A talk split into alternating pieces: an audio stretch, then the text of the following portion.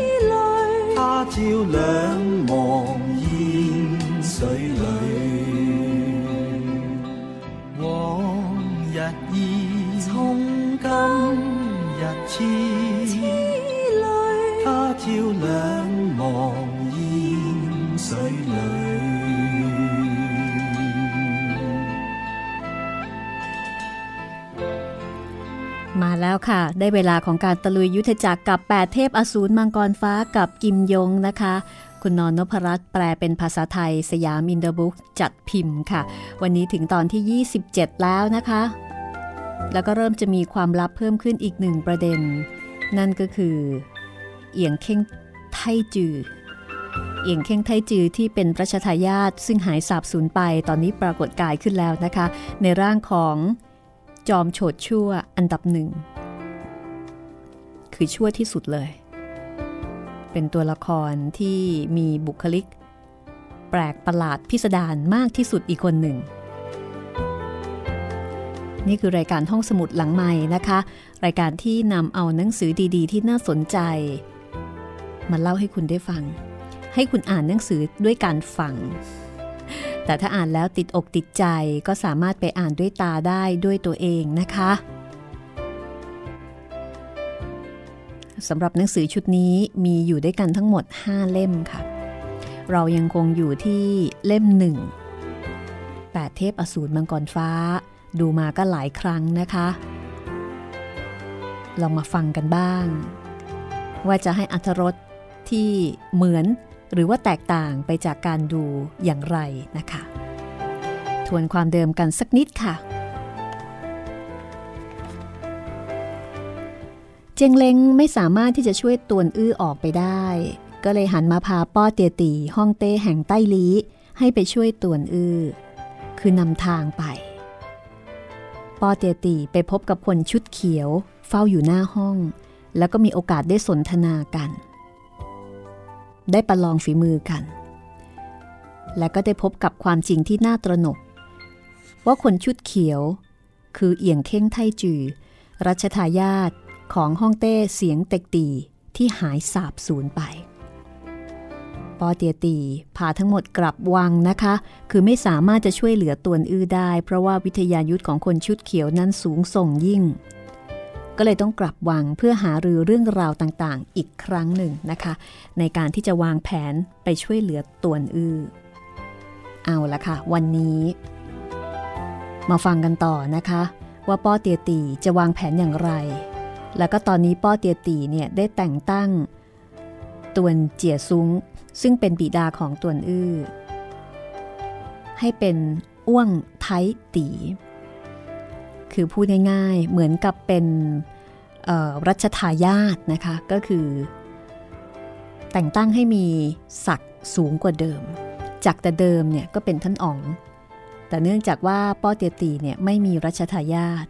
ก็ทรงหมายมั่นปั้นมือแล้วค่ะ ว่าตวนเจียซุ้งก็จะต้องขึ้นเป็นฮ่องเต้องต่อไป แต่ตอนนี้ตั้งให้มีตำแหน่งสูงขึ้นกว่าเดิมนะคะ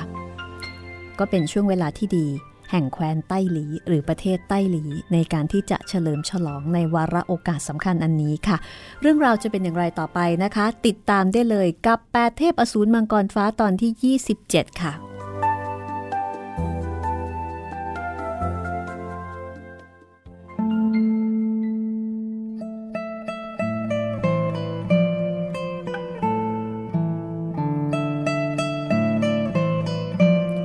ปอเตียตีสวยพระกยาหารบรรทมชั่วขณะ เมื่อทรงตื่นขึ้นมา ที่นอกวังมีเสียงจุดประทัดดังสนั่นวันไหวนอกวัง มีการเฉลิมฉลอง ประชาชนพากันยินดีปรีดาที่ฮ่องเต้ทรงแต่งตั้งเจ้าสยบทักษิณให้เป็นอ้วงไทตี เรียกง่าย ๆว่าเป็นรัชทายาทอย่างนั้นก็แล้วกันนะคะ เหมือนกับเป็นกษัตริย์องค์ที่สองประมาณนั้นเลยนะ หลายปีมานี้ ประเทศไต้ลีไม่ทำศึกสงคราม บริหารราชการแผ่นดินโดยธรรม ประชาชนอยู่เย็นเป็นสุข ทุกผู้คนล้วนให้ความเคารพรักต่อป้อเตียตี รวมไปถึงเจ้าสยบทักษิณตวนเจียซุงแล้วก็เจ้าแซ่ซ้องดีงามกอเซิงไทยปอเตียตีก็รับสั่งกับขันทีฝ่ายในบอกว่า ถ่ายทอดความประสงค์ของเราออกไป วันพรุ่งนี้จุดประทีปโคมไฟ เปิดวางใต้ลี้ ปูนบำเหน็จสามเหล่าทัพ เลี้ยงอาหารแก่เด็กกำพร้าและคนชรา ราชองค์การนี้พอถ่ายทอดออกไปรัษฎรในเมืองใต้ลี้ยิ่งปิติยินดีโดยทั่วหน้า เมื่อถึงยามพรบค่ำป้อเตตีทรงเปลี่ยนฉลองพระองค์เป็นชุดลำลอง และเสด็จออกจากวังเพียงลำพัง สวมพระมาลาหรือหมวกขนาดใหญ่ปิดบังพระพักเอาไว้ ตลอดเส้นทางการเสด็จ พระองค์ได้พบว่ารัษฎรพากันปรบมือ ร้องรำทำเพลงกันอย่างมีความสุข เพราะว่าเป็นวันแห่งการเฉลิมฉลอง ในยุคนั้น ชาวตงง้วนยึดถือประเทศไต้ลีว่าเป็นเมืองนอกอารยธรรม มีขนบธรรมเนียมที่แตกต่างไปจากแผ่นดินตงง้วน แม้ว่าอยู่บนถนนหลวง บุรุษสตรีอายุยาว จับมือถือแขนสัพยอกหยอกล้อกันอย่างสนุกสนาน ไม่ว่าผู้ใดก็ไม่ประหลาดใจ ปอเตียตีได้แต่ทรงอธิษฐานในพระทัยว่า หวังว่ารัษฎรใต้ลี้ของเราจะสุขสันต์หันษาเช่นนี้ตลอดกาลนาน ก็เรียกว่าเป็นห้องเต้ที่ทรงพระปรีชาสามารถแล้วก็มีพระเมตตา ปวงประชาอยู่กันแบบร่มเย็นเป็นสุข ป้อเตียตีพอเสด็จออกจากเขตตัวเมือง ก็ทรงเร่งความเร็วขึ้น เดินทาง 20 กว่าลี้ ก็เสด็จขึ้นเขา ยิ่งเดินทางยิ่งเปรี่ยวร้างอ้อมหุบเขาสี่แห่ง มาถึงหน้าวัดโบราณเล็กๆ แห่งหนึ่ง เหนือประตูวัดเขียนข้อความว่า วัดเด็ดบุพา ประเทศไต้ลีนับถือพุทธศาสนาเป็นศาสนาประจำชาติ ทั้งในและนอกเมือง มีวัดใหญ่หลายสิบแห่ง วัดขนาดเล็กนับร้อย วัดเด็ดบุพาหลังนี้ตั้งอยู่ในที่เปรี่ยวร้าง ไม่ค่อยจะมีผู้คนมานมัสการ ต่อให้ผู้ที่อาศัยอยู่ในเมืองใต้ลี้เป็นเวลานาน ส่วนใหญ่ก็ไม่รู้จัก พระองค์ประทับยืนอยู่หน้าวัดทรงอธิษฐานชั่วขณะ จากนั้นก็ค่อยสาวพระบาท ทรงเคาะประตูวัดเบาๆสามครั้ง ชั่วครู่ให้หลัง เนนน้อยรูปหนึ่ง ก็เปิดประตูวัดเดินออกมา ประนมมือแล้วก็ถามว่า อาคันตุกะให้เกียรติมา ไม่ทราบมีกิจธุระอันใด รบกวน ให้เรียนต่ออึงใบใต้สื่อ ว่าสหายเก่าตวนเจียเม้งขอเข้าพบ อึงใบใต้สื่อ ฉายามหาสมณะคิ้วเหลือง เนนน้อย เบี่ยงกาย แล้วก็เชิญให้เข้าไป ปอเตียตี สาวพระบาทเข้าวัด ยามนั้นที่ตึกหลัง มีเสียงเคาะแผ่นหยกติงตังดังสดใสสองคราส่งรู้สึกปลอดโปร่ง สบาย สงบแล้วก็เยือกเย็น ทรงเหยียบย่ำใบไม้แห้งที่ลานวัด เสด็จไปยังตึกหลัง เนนน้อย กล่าวว่า ท่านอาคันตุกะ โปรดรออยู่ที่นี่สักครู่ ข้าจะไปเรียนต่อท่านอาจารย์ห้องเต้ประทับยืนอยู่กลางลานตึก ทอดพระเนตร พบว่าใบไม้เหลืองใบหนึ่ง ร่วงจากต้นไม้อย่างช้าๆ พลัน มีเสียงหนึ่งดังขึ้นว่า น้องแซ่ตวน ในใจของท่านมีปัญหายุ่งยากอันใดหรือ เมื่อเหลียวพระพักไป ก็พบกับหลวงจีนชรา ใบหน้าเต็มไปด้วยริ้วรอยเหี่ยวย่น รูปร่างสูงใหญ่ผู้หนึ่ง ผลักประตูห้องเล็กๆออกมาหลวงจีนชรามีขนคิ้วเหลืองไหมหางคิ้วหลุบลง นี่คือหลวงจีนคิ้วเหลือง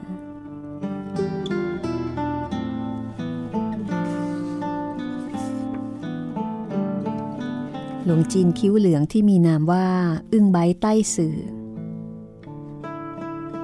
ปอเตียตีทรงประสานพระหัตถ์แสดงการคารวะ รบกวนการบำเพ็ญภาวนาของใต้สื่อแล้ว หลวงจีนยิ้มเล็กน้อยก่อนจะกล่าวเชิญ ปอเตียตี สาวพระบาทเข้าห้องเล็กๆ ทอดพระเนตรพบว่าหลวงจีนกลางคนสองรูป น้อมคำนับ ก็ทรงทราบว่านี่เป็นลูกศิษย์ของหลวงจีนคิ้วเหลืองทรงประสานพระหัตถ์ตอบ ประทับนั่งขัดสมาธิบนอาสนะ ซ้ายมือใบหนึ่ง รอจนกระทั่งหลวงจีนคิ้วเหลืองนั่งบนอาสนะขวามือ จึงตรัสว่า ข้ามีหลานชายนามว่าตวนอื้อ เมื่ออายุเจ็ดขวบ ข้าเคยอุ้มมาสดับฟังธรรมของท่านไต้สื่อที่นี่อ๋อเด็กผู้นี้มีความทรงจำดีเยี่ยม นับเป็นทารกอันประเสริฐ มันได้รับรสพระธรรม มีจิตใจเมตตา แล้วก็ไม่ยอมฝึกปรือวิชาฝีมือ หลีกเลี่ยงการฆ่าสัตว์ตัดชีวิต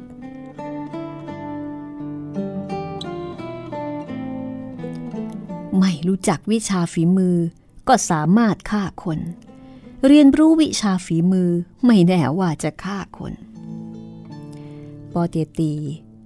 ส่งเล่าเรื่องราวที่ตวนอื้อยืนกราน ไม่ยอมฝึกฝีมือ หนีออกจากบ้าน รู้จักกับบักอ้วงเชง จนกระทั่งถูกเอี้ยงเข่งไทสื่อเออขออภัย ถูกเอี้ยงเข่งไทจือ ที่ถูกเรียกขานเป็นจอมโฉดชั่วที่หนึ่งแห่งแผ่นดิน ให้ทราบ หลวงจีนก็ฟังนิ่งๆสิทธิ์ทั้งสอง ที่ยืนสำรวมอยู่ด้านหลังของท่าน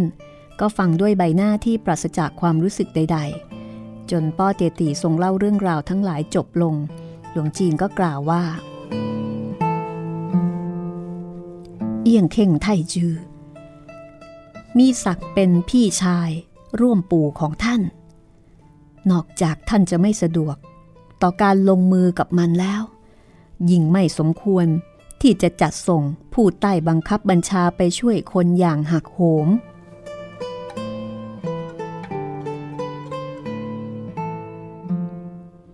ไต้ซือปราดเปรืองยิ่ง มหาสมณะที่วัดเทียนเล้งยี่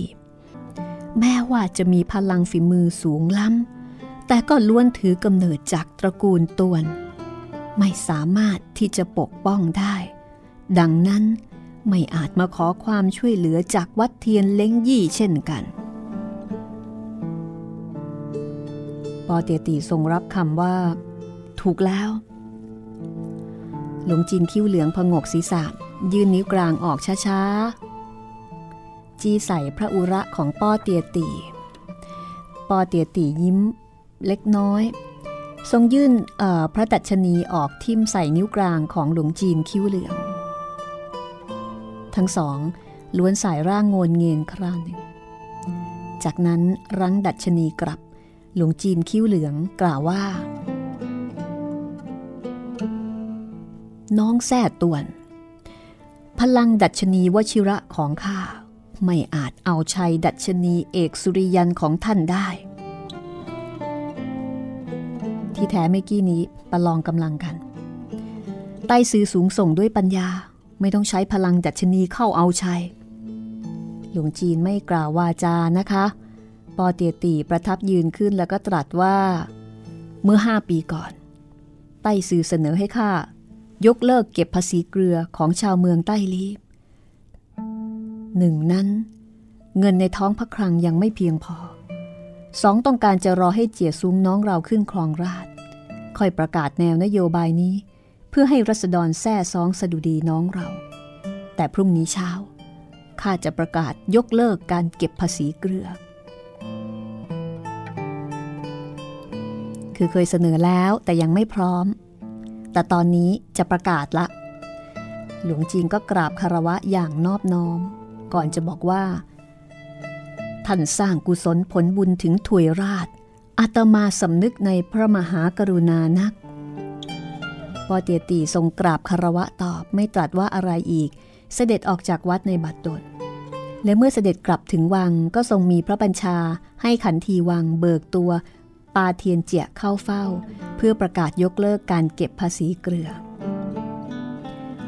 ฮองเต้ทรงพระกรุณาเป็นวาสนาของทวยราชอย่างแท้จริง ในขณะที่ฮ่องเต้ก็บอกว่า ค่าใช้จ่ายภายในวังให้พยายามตัดทอน ท่านลองไปหารือกับหัวซีทูแล้วก็ห่วมซีเบดูว่า มีตรงไหนที่จะประหยัดได้บ้าง ปาเทียนเจียรับพระราชกระแสถวายบังคมทูลลาออกจากวัง ครั้นแล้วปาเทียนเจียก็รุดไปนัดหมายกับหัวเฮกเงินซึ่งดำรงตำแหน่งเป็นซีทูแล้วก็ชักชวนไปยังตึกของห่วมหัว ซึ่งเป็นซีเบของประเทศ แล้วก็มีการแจ้งเรื่องการยกเลิกเก็บภาษีเกลือให้ทราบ ส่วนเรื่องที่ตวนอื้อถูกจับตัวไป ทั้งซีทูและก็ซีเบสองท่านนี้รู้เรื่องก่อนแล้ว ทั้งสามคนก็หารือกันว่า ต้วนกงจื้อตกอยู่ในเงื้อมมือคนร้าย ฮ่องเต้ทรงยกเลิกเก็บภาษีเกลือ คาดว่ามีพระประสงค์จะให้ฟ้าเวทนา ขอให้ตวนกงจื้อกลับมาโดยปลอดภัย พวกเราไม่สามารถจะแบ่งเบาความกังวลของเจ้าชีวิต ยังจะมีหน้าอยู่ในบ้านเมืองได้ยังไง ถูกแล้ว พี่รอง ท่านมีแผนแยบคายที่จะช่วยเหลือ คุณชายตวนยังไงบ้าง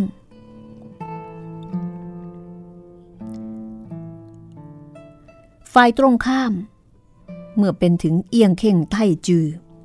ฮ่องเต้ไม่ต้องการเป็นศัตรูกับมันอย่างเปิดเผย ข้ามีแผนการหนึ่ง เพียงแต่ว่าจะต้องรบกวนท่านแล้ว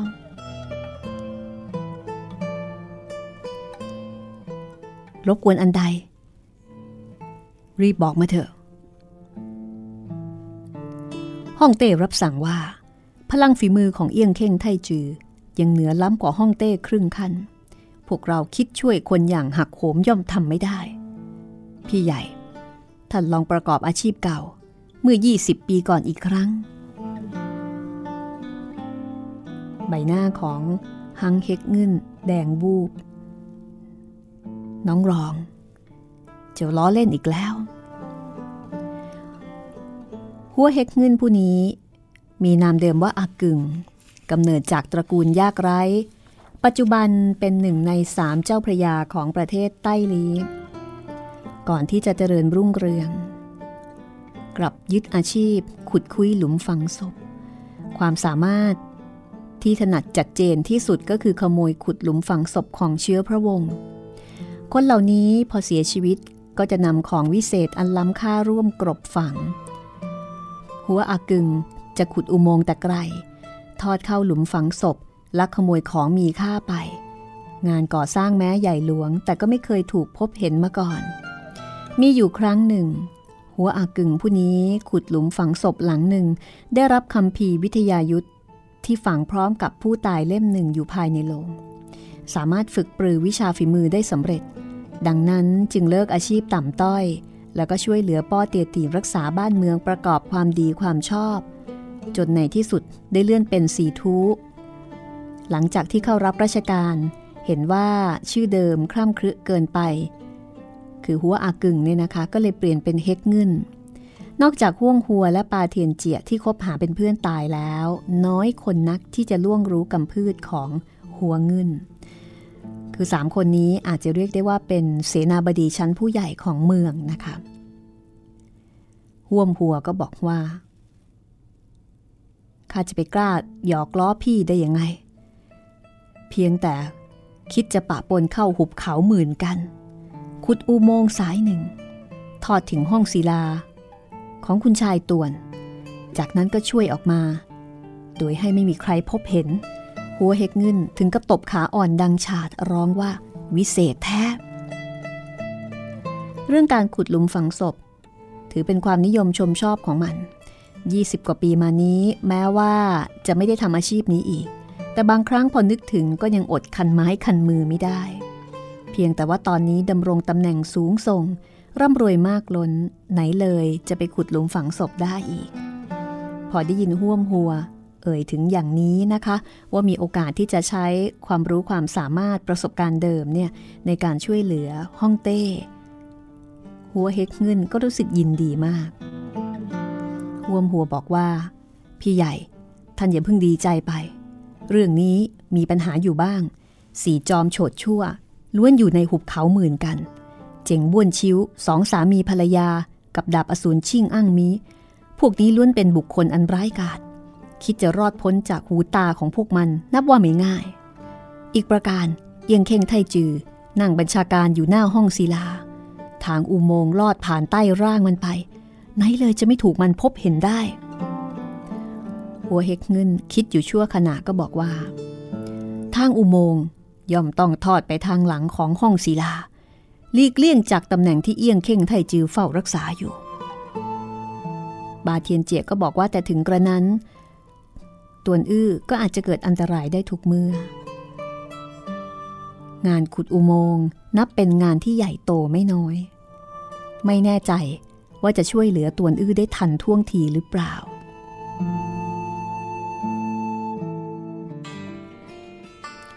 หัวเฮกเงินก็เลยบอกว่า แต่ถ้าพวกเราทั้งสามลงมือโดยพร้อมเพรียง รบกวนพวกท่านทั้งสอง เป็นโจรขโมยขุดลุมฝังศพร่วมกับข้าด้วยป่านเทียนเจียก็ยิ้ม เมื่อเป็นสามเจ้าพระยาประเทศใต้ลี งานขโมยขุดหลุมฝังศพนี้ย่อมถือเป็นภาระที่พวกเราไม่อาจปฏิเสธได้ ทั้งสามปรบมือหัวรอดดังๆ หัวเฮกเงินก็เลยบอกว่า เรื่องไม่อาจจะชักช้า บอกลงมือก็ลงมือเถอะ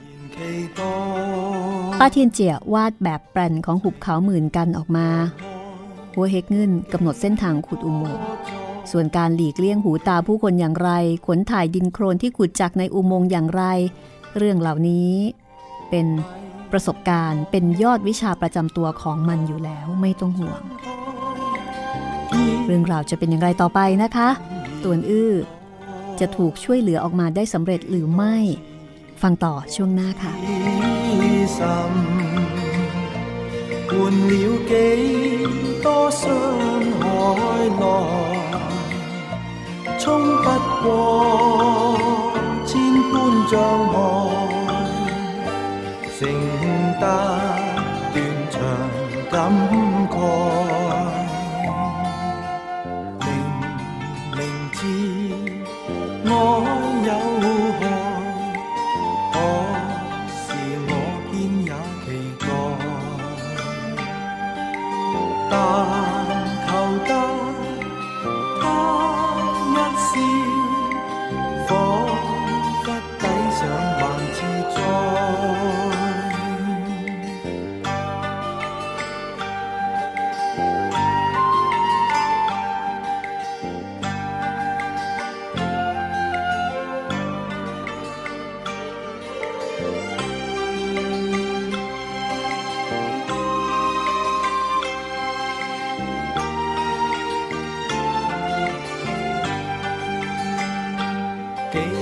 痴往自神，换了几多伤害来，冲不过千般障碍。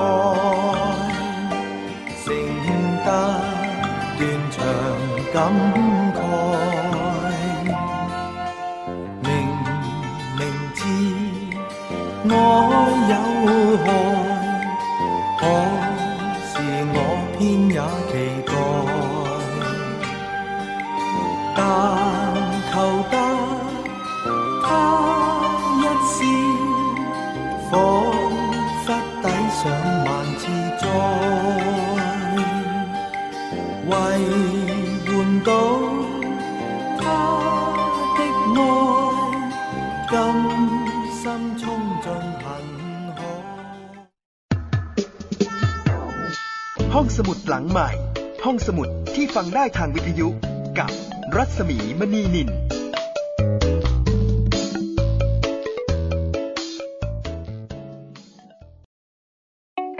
การรับชมไทย PBS ในวันนี้ จะไม่จำกัดอยู่แค่ช่องทางเดิมๆอีกต่อไป เพราะนอกจากช่องทางที่คุณคุ้นเคยแล้ว เรายังมีช่องทางที่หลากหลายมากขึ้น ทั้งเว็บไซต์ YouTube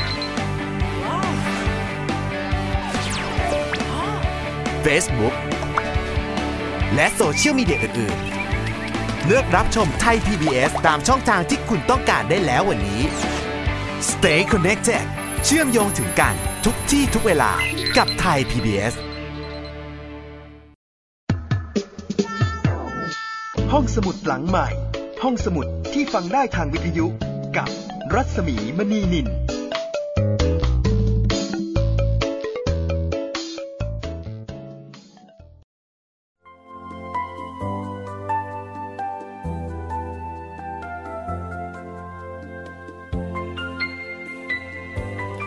มาถึงตอนที่ 27 ช่วงที่ 2 นะคะแปดเทพอสูรมังกรฟ้าค่ะ คุณผู้ฟังสามารถติดตามรายการได้ผ่านการออกอากาศสดนะคะ บ่ายโมงถึงบ่าย2โมง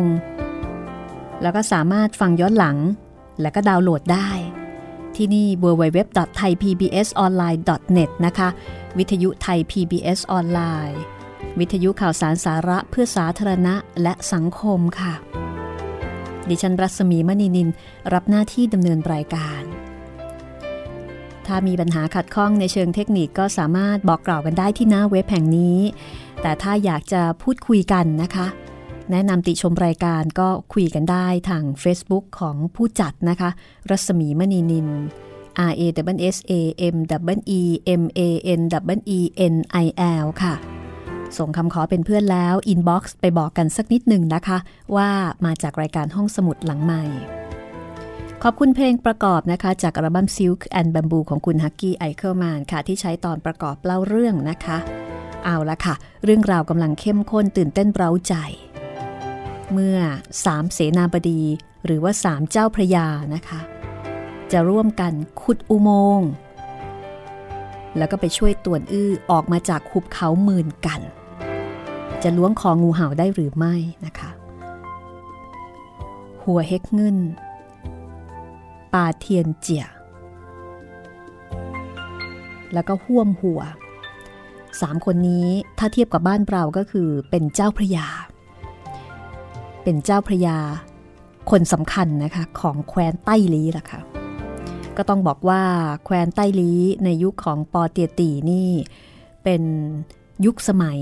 ที่ร่มเย็นเป็นสุขนะคะ เป็นบ้านเมืองในอุดมคติ เป็นผู้ปกครองในอุดมคติ ประชาชนมีแต่ร่มเย็นเป็นสุขอยู่กันอย่าง เรียกว่าสุขสบายนะคะ ไม่มีศึกสงคราม ประชาชนก็พากันรักเคารพและก็เทิดทูน ในองค์ฮ่องเต้บรรดาข้าราชการเสนาบดีก็เป็นน้ำหนึ่งใจเดียวกัน แล้วก็มีความจงรักภักดีต่อองค์ฮ่องเต้ เมื่อเห็นองค์ฮ่องเต้ มีความทุกข์ ทุกคนก็พยายามที่จะช่วย จัดการ เพื่อที่จะแบ่งเบา หรือว่าช่วยเหลือพระองค์ท่านได้นะคะเหมือนอย่างที่สามท่านนี้กำลังจะทำเอาละจะทำได้สำเร็จหรือไม่ ฟังกันต่อเลยค่ะแปดเทพอสูรมังกรฟ้าตอนที่ 27 ช่วงที่สองค่ะ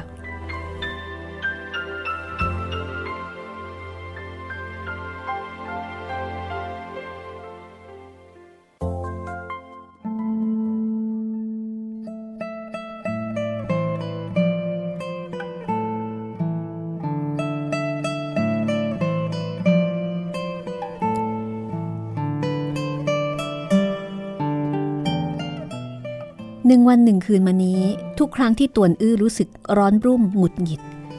ก็จะใช้ท่าเท้าท่องคลื่น เดินวนอยู่ในห้องศิลา เพียงแค่เดินวนสักรอบสองรอบ จิตใจก็จะเย็นสบาย ผ่อนคลายลงไปกว่าเดิม ในขณะที่บักอ้วงเชงกลับร่างร้อนเผาสติเลอะเลือน เวลาส่วนใหญ่มักพิงผนังแล้วก็เคลิ้มหลับไป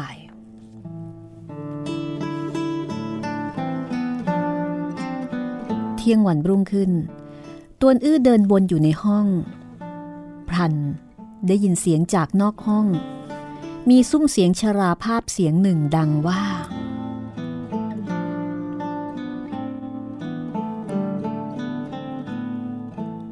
ตรงขวาง 19 เส้น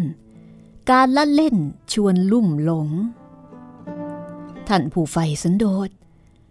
ท่านมีอารมณ์ที่จะเล่นกับอาตมาสักกระดานหรือไม่ ตวนอื้อรู้สึกแปลกใจ ทาบสายตากับช่องที่ใช้ส่งอาหารเข้ามา แล้วก็มองไปยังเบื้องนอก เพื่อที่จะดูว่าเกิดอะไรขึ้น ก็เห็นหลวงจีนชราหน้าตาเหี่ยวย่น ขนคิ้วเหลืองไหมรูปหนึ่ง เดินทางมาที่หน้าห้องศิลา มือซ้าย ถือไม้รูปตัวปลาที่เรียกว่าบักฮื้อ ภายในกรวงใช้เคาะตอนที่หลวงจีนสวดมนต์ มีขนาดเท่าชามข้าวอันหนึ่ง มือขวาถือไม้เคาะสีดำมาเมื่อม เคาะใส่ไม้บักฮื้อดังเคร่งเคร่งฟังจากเสียงแสดงว่า บักฮื้อนี้น่าจะหลอมมาจากเหล็ก ไม้เคาะถึงกับหลอมมาจากเหล็กกล้า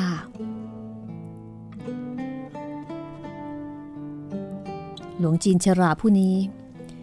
ส่งเสียงสรรเสริญพระคุณคำว่าอมิตรพุทธกมกายใช้ไม้เคาะบักฮื้อ ขีดใส่หินเขียวหน้าห้องศิลาก้อนหนึ่ง บังเกิดเสียงซี่ซี่ผงศิลากระเซ็นซ่าน บนหินเขียวถูกขีดเป็นเส้นตรงเส้นหนึ่งตัวอื้อลอบประหลาดใจ รู้สึกเอ๊คุ้นๆนะเหมือนกับจะเคยเห็นหน้าหลวงจีนชรารูปนี้มาก่อน แต่จำไม่ได้ว่าเคยเห็นที่ไหน สังเกตได้ว่าหลวงจีนชราผู้นี้แม้จะอายุมากแล้ว แต่กลับมีกำลังข้อที่กล้าแข็ง เพียงขีดลงก็ทิ้งรอยลึกอยู่บนก้อนหิน คล้ายกับช่างแกะสลัก ใช้ค้อนสิวขุดเจาะขึ้นก็มีปาน มีหนำซ้ำลายเส้นตรงดิ่ง ซึ่งต่อให้ช่างแกะสลัก คิดสลักสลาวเส้นตรงเช่นนี้ ปกติจะต้องใช้ฐานดำตีเส้นเอาไว้ก่อน คือต้องร่างเอาไว้ก่อน แต่ว่าอันนี้เนี่ยขูดทีเดียวเลย จากนั้นก็ได้ยินเสียงคนชุดเขียวกล่าวว่า พลังดัชนีวชิระอันยอดเยี่ยม คนชุดเขียวโฉดชั่วสุดสามานนะคะ มันยื่นไม้เท้าเหล็กข้างขวาออก แล้วก็ขีดใส่หินเขียวเป็นเส้นขวางเส้นหนึ่ง เมื่อเปรียบเทียบกับเส้นตรงที่หลวงจีนคิ้วเหลืองขีดขึ้น ล้วนจมลึกไปในเนื้อหิน แล้วก็ตรงดิ่งดุดเดียวกัน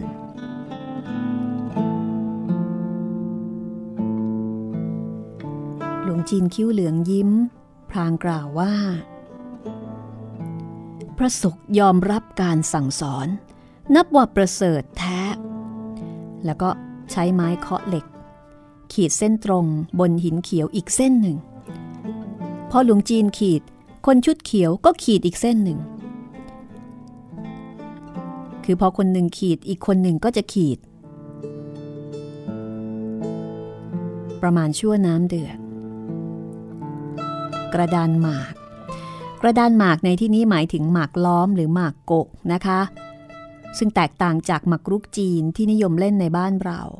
ประกอบด้วยเส้นตรงและขวางแถวละ 19 เส้น ตำแหน่งเส้นขวางและตรงตัดกันเรียกหนึ่งตา รวม 361 ตา ทุกตาจะมีชื่อเฉพาะแบ่งเป็นเม็ดดำกับขาวนะคะ การเล่นนี้ให้ผลัดกันวางเม็ดลงในตา เพื่อล้อมกักฝ่ายตรงข้ามออพอครบกระดานเนี่ยก็ให้นับดูว่าฝ่ายใดสามารถกินเม็ดฝ่ายตรงข้ามได้มากกว่า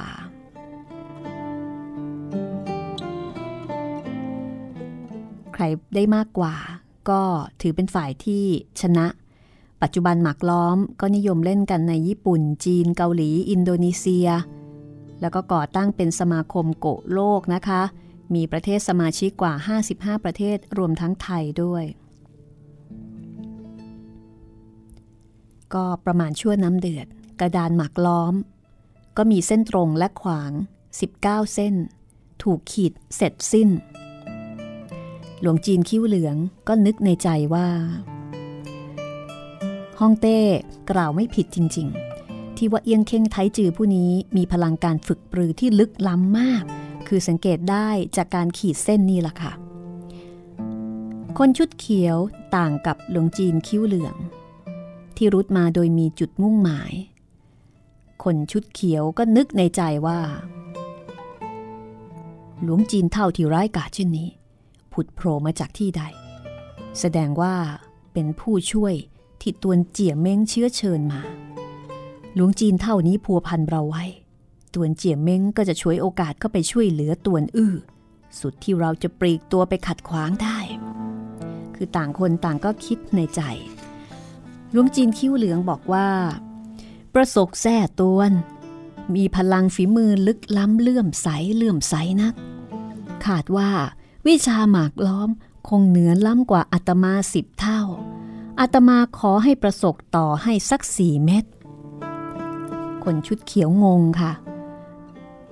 หวนนึกถึงหลวงจีนชรา มีพลังดัชนีสูงเยี่ยม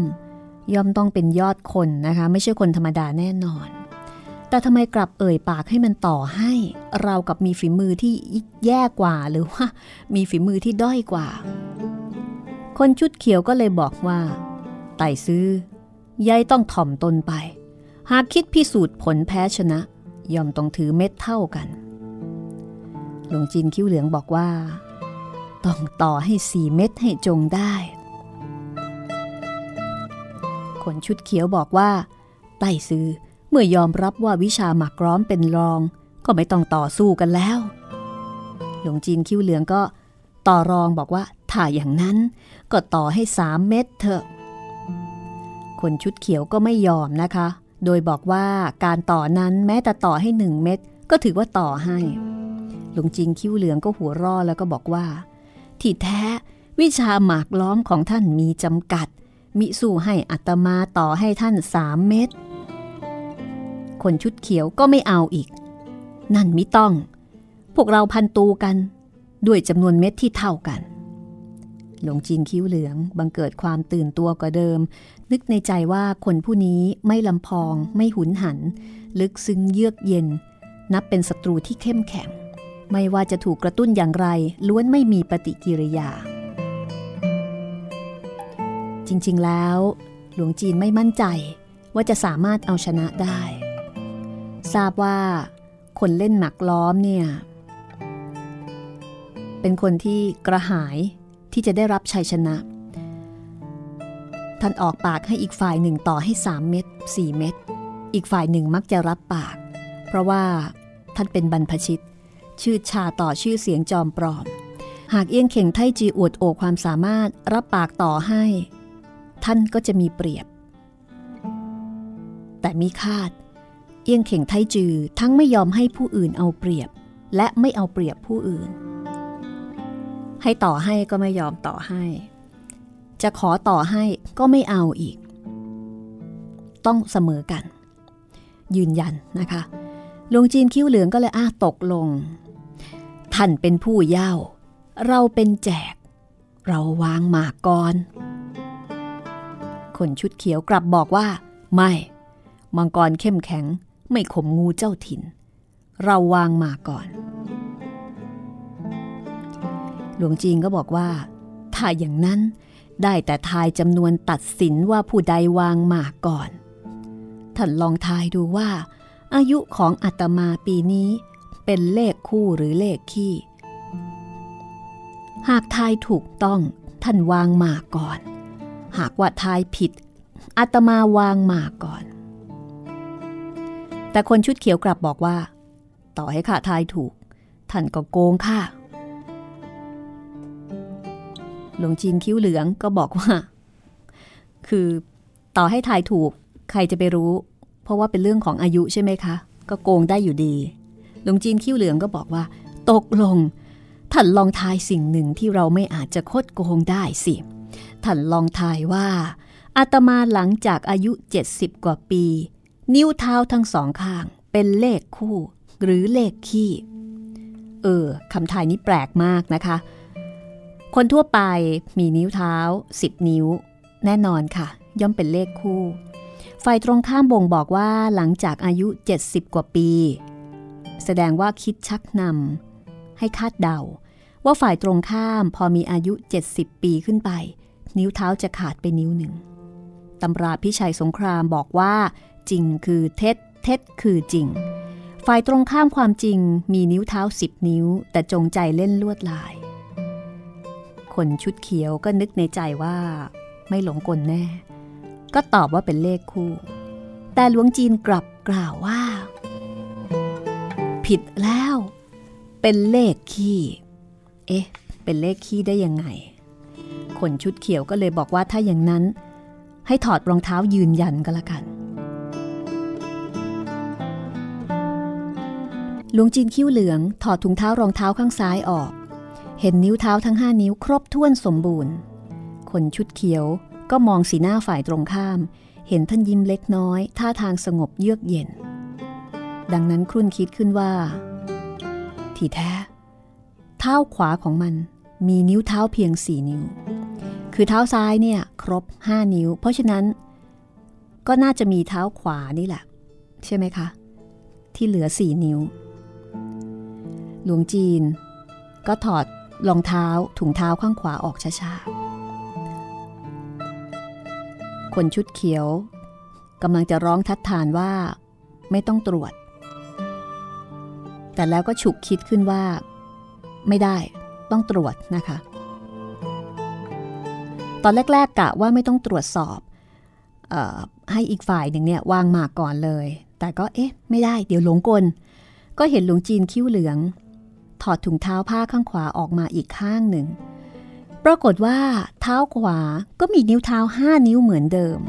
ไม่ได้มีความบกพร่องพิการอันใดเลย พริบตานั้นค่ะ คนชุดเขียว บังเกิดความคิดนานับประการ คาดคำนวณว่า หลวงจีนทำเช่นนี้มีเจตนาอะไร นึกไม่ออก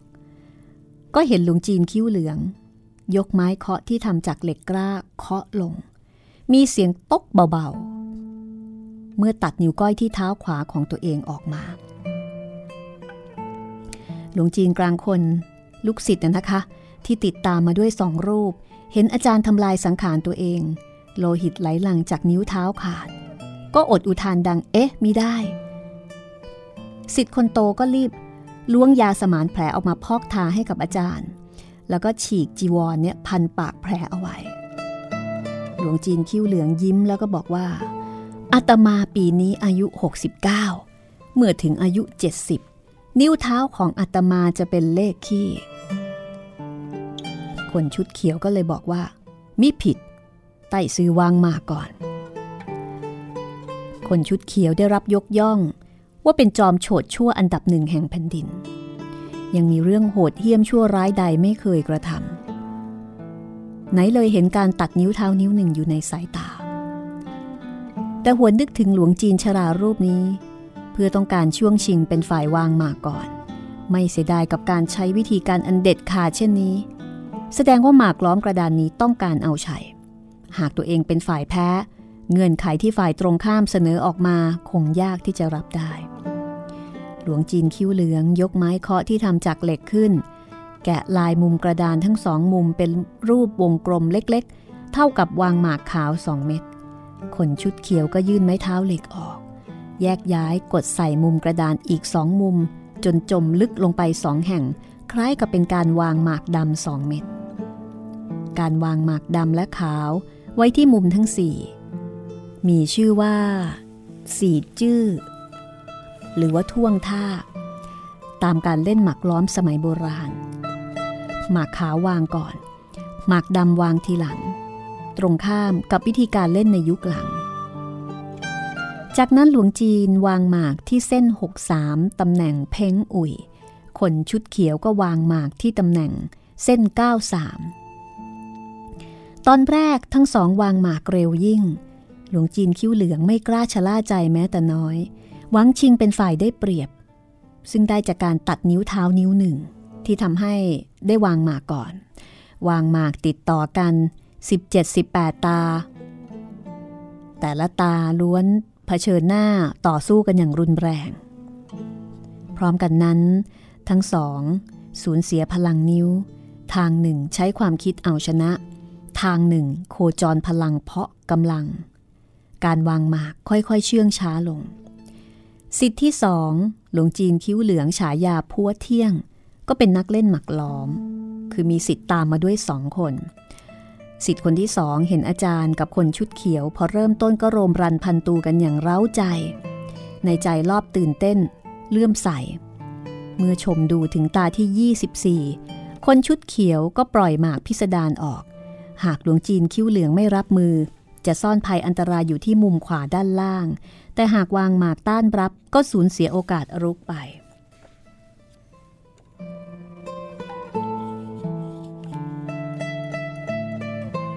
หลวงจีนคิ้วเหลืองกรุ่นคิดเป็นเวลานาน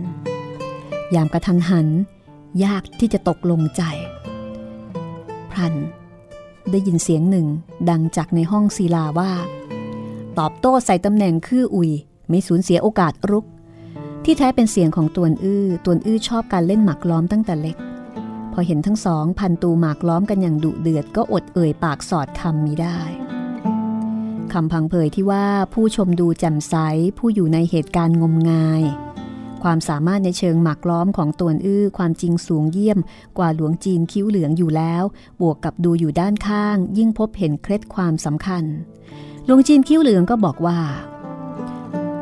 ความจริงอาตมาก็มีความคิดเช่นนี้ เพียงแต่ยามกระทันหันยากตัดสินใจเลือกเฟ้นคำพูดของประสกเท่ากับคลายข้อสงสัยของอาตมา พรางวางหมากที่เส้น 73ตำแหน่งคืออุยหมากล้อมในสมัยโบราณนะคะ กระดานหมากล้อมจะแบ่งเป็นช่องเพ้ง เจียคือยิบ รวมสี่ช่อง ตำแหน่งคืออุยอยู่ที่มุมขวาด้านบน คนชุดเขียวก็กล่าวว่า ผู้ชมดูนิ่งเฉยเป็นวินยูชนที่แท้ อวดโอความคิด ถือเป็นลูกชายตวนอื้อก็บอกว่า ท่านกักขังน่วงเหนียวข้าไว้ที่นี่ ท่านไม่ใช่วินยูชนแต่แรกแล้ว หลวงจีนก็บอกว่า ส่วนข้าเป็นหลวงจีนใหญ่มิใช่ลูกผู้ชายพันตูหมากล้อมกันอีกหลายตา หลวงจีนคิ้วเหลืองตกอยู่ในห่วงคับขันอีก หลวงจีนพัวเที่ยงซึ่งเป็นลูกศิษย์ชมดูจนกระทั่งร้อนรุ่มใจ ตวนอื้อกลับไม่ส่งเสียง ดังนั้นหลวงจีนพัวเที่ยงก็เลยเดินไปถึงหน้าห้องขังแล้วก็ถามเบาๆว่า คุณชายตวน หมากตานี้สมควรวางยังไงดี ตวนอื้อก็บอกว่าข้านึกออกแล้ว พียงแต่หมากล้อมช่วงนี้ มีทั้งสิ้นเจ็ดตา หากบอกออกมาถูกศัตรูได้ยิน ก็ไม่มีผล ดังนั้นข้าก็เลยลังเลไม่ได้บอกออกไป หลวงจีนพัวเที่ยงก็เลยยื่นมือขวาออกบอกว่าถ้าไม่บอกงั้นก็เขียนก็แล้วกัน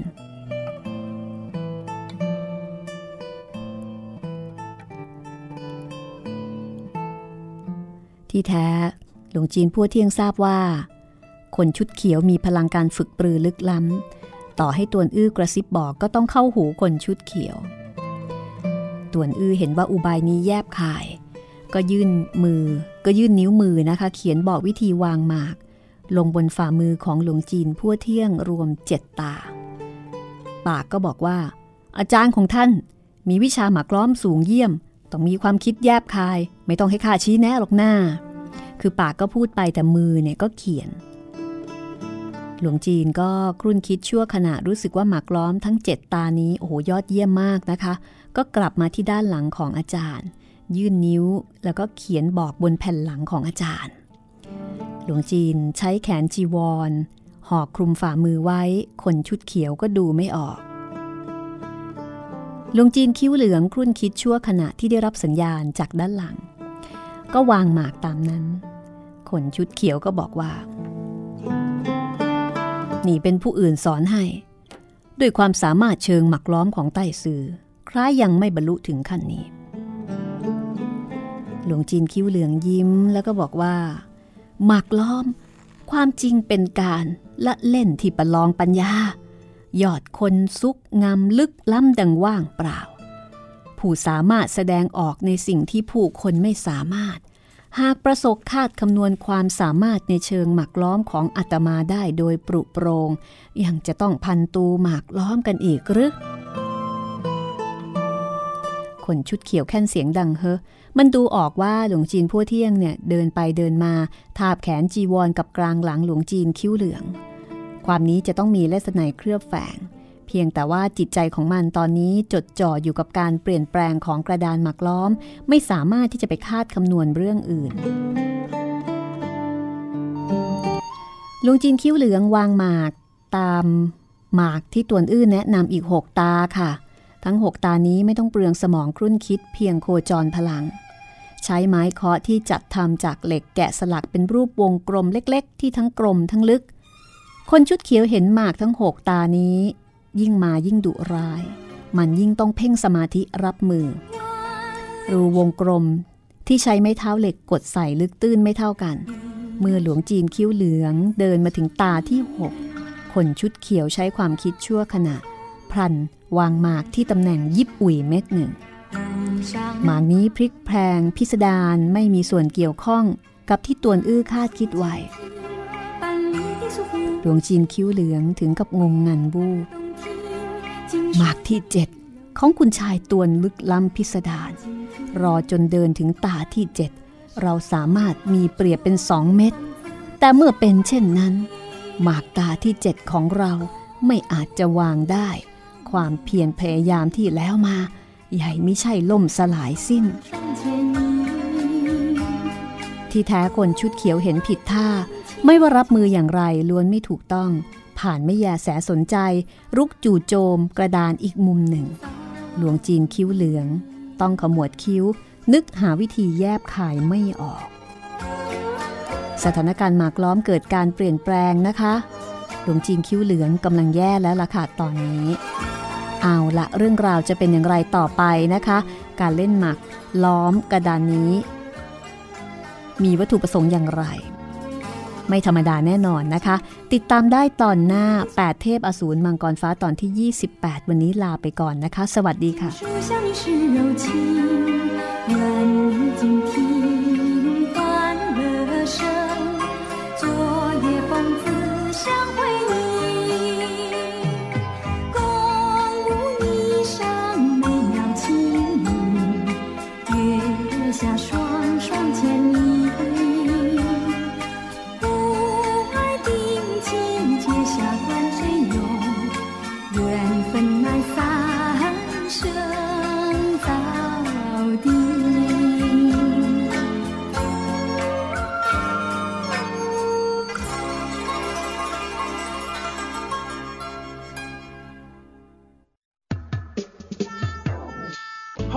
หลังใหม่